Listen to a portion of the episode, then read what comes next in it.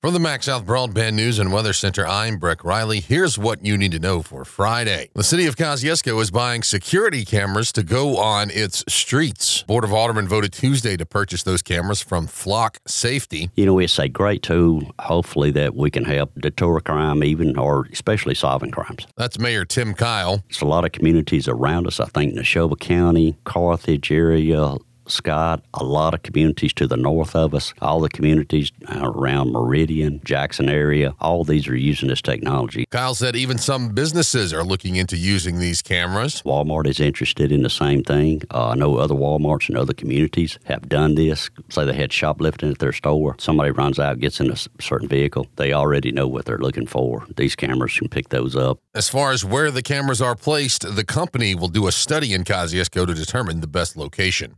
The rodeo is coming to town. The Leake County Sheriff's Rodeo kicks off tonight at the Carthage Coliseum. This will be our 74th year in the rodeo business. That's Clint Madison with the Lone Star Rodeo Company. And while he might live in Kentucky now, he's no stranger to this part of central Mississippi. I was raised in Philadelphia, but Carthage used to be the rodeo capital of Mississippi. They had a sign coming in next to the city limit sign and had a big bucking horse on a wooden sign. And, and I just thought, I've always thought that was the coolest thing in the world. Really happy to be bringing rodeo back to Carthage. He says they do things a little bit differently than most rodeos. We're unique. We're kind of a standalone rodeo company. We co-sanction with the IPRA, which is the International Professional Rodeo Association out of Oklahoma City. We have our own rule book. We have our own payoff. We have local entries. A lot of the national final qualifiers or PRCA cowboys and, and the pro circuit will come to our rodeos as well. Rodeo begins at 7.30 tonight and tomorrow night.